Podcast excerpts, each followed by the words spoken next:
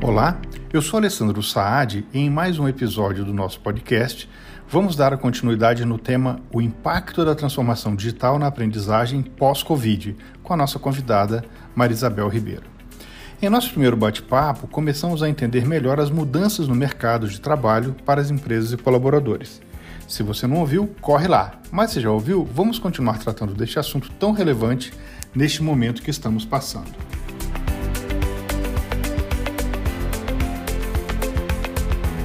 Deixa eu pegar uma provocação. Eu fiz uma anotação aqui que aprender é emocional, que você falou, é, eu vou perguntar em seguida, mas eu queria trazer ainda nessa história do, do, do home office ou do trabalho remoto, né? Porque eu imagino que mesmo as empresas que estavam se programando, que deram a sorte de estar na, na viradinha de implementar quando veio a pandemia, é, tem um movimento que, que eu chamo de kitchen office, que a mesa da, da, da, sua cozinha virou o escritório da casa inteira. Então, o marido e a mulher estão trabalhando ali, os filhos estão fazendo homeschooling ali. E se você pega é, é uma família é, é, regular brasileira, na verdade, eles tomam um café naquela mesa, e tira a mesa do café, trabalha estuda, e tira, para um pouquinho, almoça, tira, volta, trabalha estuda. Tá? É, é, esse impacto era um negócio que ninguém tinha previsto. Ninguém, nenhum plano de contingência, plano de continuidade de negócios, tinha previsto que as pessoas, marido, mulher, filho, o cachorro está embaixo da mesa, o gato está passando em cima, com abanando o rabo. Ninguém tinha imaginado um negócio desse, né? Como é que fica para as empresas isso, Bel, na sua visão? Assim, como, é, como, é, que a gente, como líder, e aí já estou pegando a consultoria gratuita, né?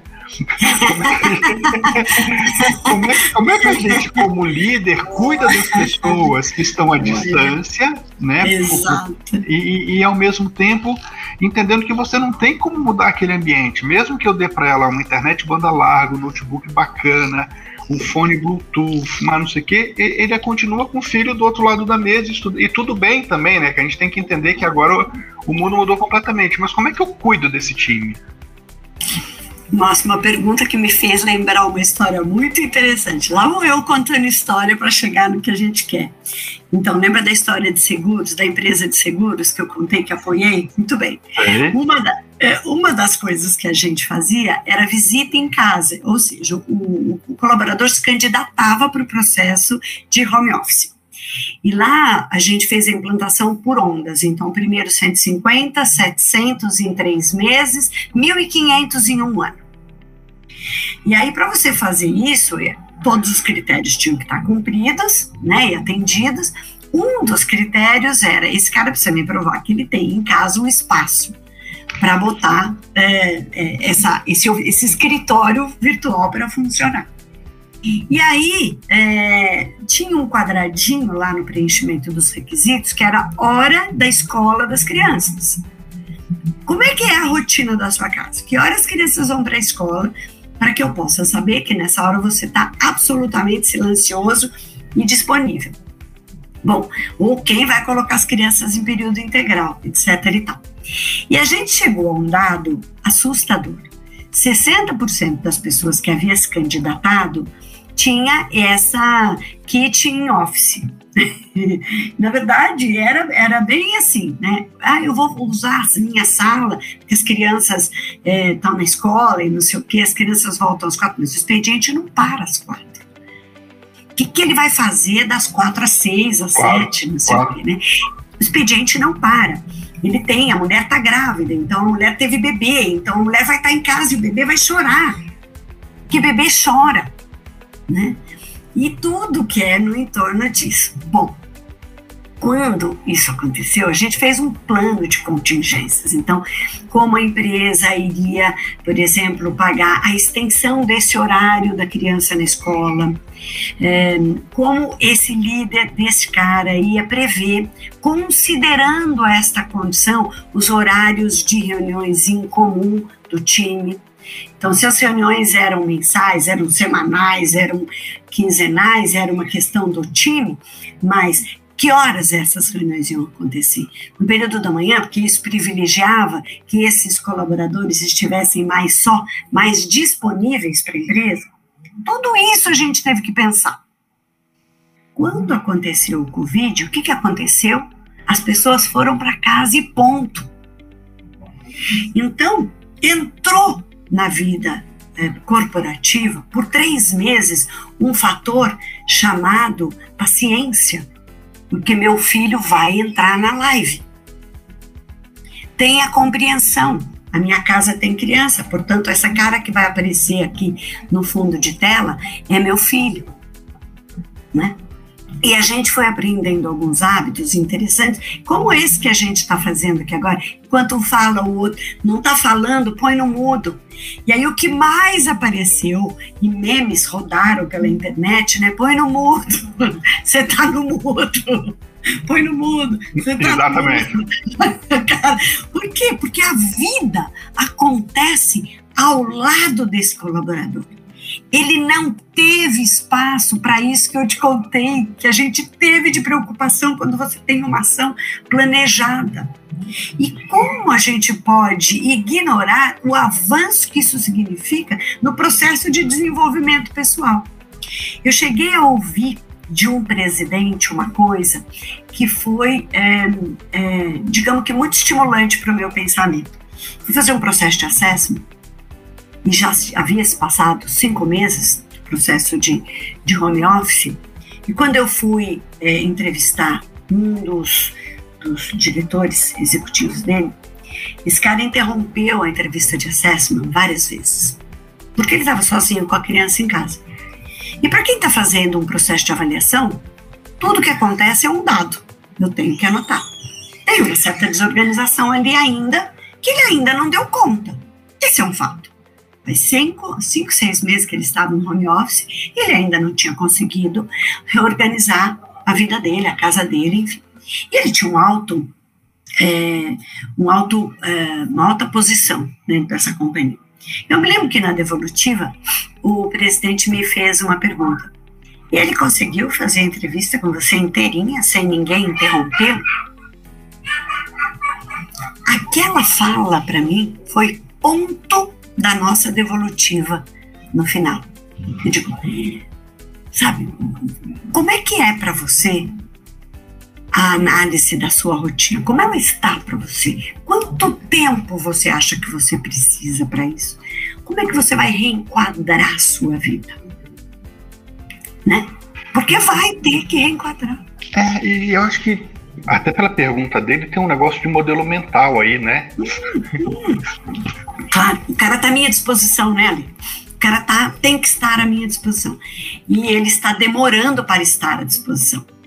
Né? Eu entendo que por três meses as crianças atrapalhem, depois de três meses eu espero que ele tenha se organizado, né? E, e tudo que vem por aí, né? Então, são essas coisas que a gente tem observado. É, eu, eu, eu ouço, assim, eu, eu, tento sempre falar com muita gente, eu sempre tento aprender conversando com, com quem já passou por onde eu estou passando, né? Ou com quem está passando junto, né? Pô, você está indo por aí, eu estou indo pelas lado de cá e tal. E, e, e, eu percebo que cada vez mais essa questão da, da flexibilidade, ou da tolerância, ou do respeito, da empatia, elas são pré-requisitos para qualquer movimento. Né? Antes eu já achava que era, mas aí é o, é, o, é o, meu jeito, né? Mas eu acho que passa a ser um negócio que o mundo inteiro vai ter que começar a, a, a, a compartilhar, né? A usar e tal. Uhum. É, de, deixa eu fazer uma virada aqui, uma guinada. É, é, eu queria voltar lá no, no, no, aprender emocional. A gente está falando bastante do, do, do dos colaboradores, da estrutura da empresa, a gente falou de cultura, a gente falou de infra, de tecnologia, de transformação digital. Eu queria te trazer para dentro do meu mundo, Bel, eu queria te trazer para dentro do mundo da aprendizagem. É, e pegar esse gancho que você deixou lá na resposta da outra pergunta, que aprender é emocional. É, bom, você já sabe, a gente é uma instituição filantrópica que tem como missão inserir os jovens no mundo do trabalho, e uma das formas que a gente faz isso é sendo uma entidade certificadora da lei da aprendizagem. E para que isso aconteça, o jovem tem que estar com a gente, em linhas gerais, um dia por semana, para fazer o que a gente chama de aprendizado teórico. Nada mais é do que um treinamento que tem a mesma carga horária da, da, do dia que ele está trabalhando. Então, se ele trabalha quatro horas, ele tem um dia que passa quatro horas com a gente. Se ele trabalha seis horas, tem um dia que ele passa seis horas com a gente. E, de repente, é, é, é esse jovem está num cenário completamente diferente do dele. Primeiro, porque a aprendizagem, a lei da aprendizagem, é, preconiza que, que, que a, a, aprendizagem do, do mundo do trabalho ela é predominantemente presencial, você tinha pouquíssima coisa no Brasil inteiro em EAD, e, e, de repente os órgãos reguladores permitem que esse jovem vá para o EAD, que ele assista a aula de forma remota e tal, e ele está acostumado com uma rotina completamente diferente. O jovem que faz aprendizagem é um jovem que está totalmente é, é voltado para sua evolução é, pessoal. Ele trabalha de manhã, ele estuda à tarde, à noite é, ele se reúne com os amigos. a vida dele é muito dinâmica. E de repente ele está trancado dentro de, uma, dentro de uma casa estudando do jeito que ele não estudava, muito provavelmente sem tanta estrutura. Imagina o pai é, é, usando a internet, a mãe e ele, ou se ele é um jovem, por exemplo, em situação de vulnerabilidade, provavelmente a, a mãe não está podendo trabalhar, o pai foi trabalhar, mas está em risco, eles não devem ter internet tão bacana, mas a gente sabe que o jovem que faz aprendizagem com a gente tem pelo menos um smartphone, então a gente teve o cuidado de mexer no, nos objetos de aprendizagem para que ele pudesse ter uma experiência melhor olhando na tela. Então, mas de qualquer forma, assim, por mais que a gente se preocupasse, por mais que a gente se esforçasse e continua se esforçando para melhorar essa experiência, tem esse outro lado, né? Tem um impacto no, no jovem, que, que, que, ele aprendeu a, a, estudar de um jeito, ele, ele aprendeu a, a, se relacionar de um jeito, e agora ele está totalmente é, é, preso, né? Como é que você vê isso? Como é que você interpreta isso? Sabe, Ali, eu costumo dizer que a gente aprende muito quando a gente vive ou entende os processos de aprendizagem das gerações que estão vindo. É, assim como eu, você que é professor, deve viver uma coisa que eu me apercebo demais, que é quanto esses meninos nos ensinam sobre um outro jeito de fazer as coisas né? Jeitos que a gente não aprendeu, que a gente não descobriu, que a gente não validou. Todo dia, né? Todo dia esse cara te traz uma pergunta, um jeito novo de fazer. Você fala, cara, por que, que eu nunca pensei nisso? Facilitava tanto a minha vida, né?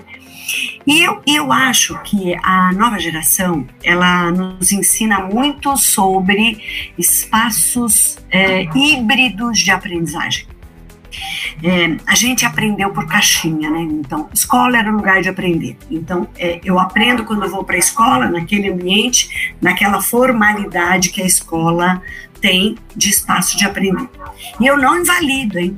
Continuo não invalidando o espaço de aprendizagem que a escola representa na vida das pessoas, porque acho que lá tem uma troca que é fenomenal né? O pensamento do outro que é fluido, tem, ter, ter que entender o outro que é diferente de você, aprender a respeitar a opinião quando ela é muito diferente da sua, sem se ausentar do espaço. Quer dizer, tem uma, uma riqueza imensa lá do espaço da troca. No entanto, é, e, então, duas coisas aí. Primeiro, esse jovem que já é, aprendia em espaços mais híbridos, né? O celular, a rede social, as trocas, as mil possibilidades de conversa que ele já vinha estabelecendo como modo de viver no mundo, porque não era só uma forma de aprender, era modo de viver no mundo. E a gente aprende vivendo. Então, é, por que, que eu estou te trazendo isso? Porque eu acho que uma das coisas que a gente vê que está acontecendo com eles é que eles já tinham como que um alicerce, vamos chamar assim. Eles já tinham como que um. Ah, eu sei como isso é. Eu já experimentei isso. Eu já vi um vídeo. Eu já escutei um podcast. Eu já aprendi inglês lendo letras para poder falar né? Para poder cantar. Então, ele louco já tinha. isso, né? Muito é louco. louco esse modelo mental. Louco. Porque já tinha uma experiência, entendeu? Ele já tinha experimentado a experiência da distância, do aprender à distância, do aprender sozinho, do e-learning literal. Ah, o que tinha de diferente era um e-learning escolhido por ele. Era a intenção dele. A intenção dele era aquela. Ele e era agora, o protagonista. Ele, ele era o protagonista. Ele tinha decidido, é isso aqui que eu quero aprender. Olha que legal isso, deixa eu ver mais um vídeo, deixa eu ver mais um, Exato. deixa eu ver outro. Exato. Deixa eu ver essa, esse vídeo aqui, porque eu quero aprender a cantar essa música. Então deixa eu pôr a letra aqui junto, porque aí eu aprendo e ouço o som e melhora a minha pronúncia, né? Então, é, tudo isso se passava sem que ele percebesse. Veja que a, a, aquilo que eu comentei agora há pouco, a emoção, a vontade, o desejo, ele estava posto naquele processo de aprendizagem. Perfeito. Né?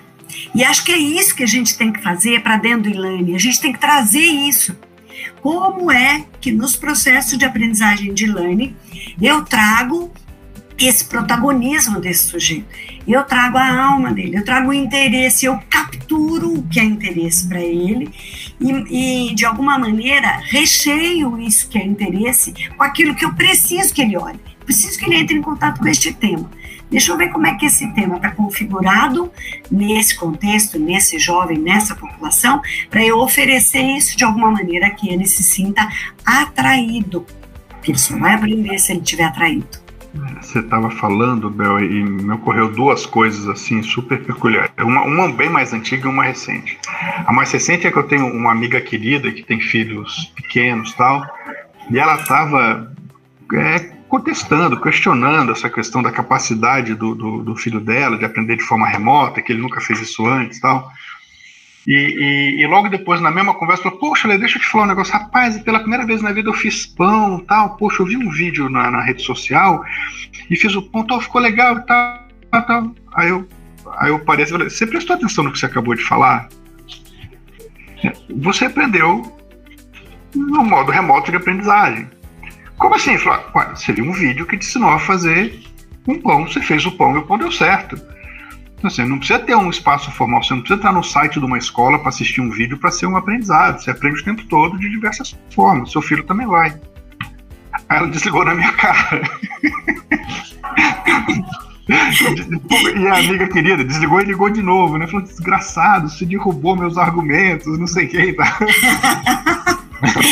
Olha, eu, eu vou te dizer uma coisa em cima disso que para mim da minha experiência foi muito matadora. É, lá no começo da minha vida profissional, eu trabalhei na Secretaria da Educação, num departamento chamado Coordenadoria de Estudos e Normas Pedagógicas. E eu fazia materiais instrucionais para professor de pré-escola. Eu tenho um livro sobre isso, estou falando de 1900 bolinha, hein? 1900 bolinha. Eu tenho um livro ensinando os professores a trabalhar com sucata. Né? E a primeira e a primeira instrução era dar uma volta no pátio, na escola, ver o que você acha, traz para cá, traz para cá. Mas o que, que eu vou fazer com isso? Você vai ensinar matemática, você vai ensinar português, você vai ensinar tudo a partir disso, né? E aí a gente na época fez isso Brasil afora. Né? Eu via os professores ensinando o que é um coque, um coqueiro, no livro. Eu falava, não acredito que na Bahia, mamão e coqueiro eu tenha que ensinar no livro. Cata essas crianças para andar na rua, cara. Tá cheio de coqueiro e de mamoeiro. Deixa a criança curtir, olhar, palpar, ela vai aprender muito mais. Claro. Não é? Bom, o que, que me lembrou dessa história, o relato que você eh, trouxe? Imagina quantas oportunidades essa sua amiga aproveitou ou perdeu, não sei o desfecho, de trazer um processo de aprendizagem para essas crianças, trazendo as crianças para fazer o pão com elas. Exato, exato. A medida, a consistência, o estado da matéria, tudo ali presente. É? As pessoas têm uma dificuldade muito grande de entender o, o aprendizado aplicado, né?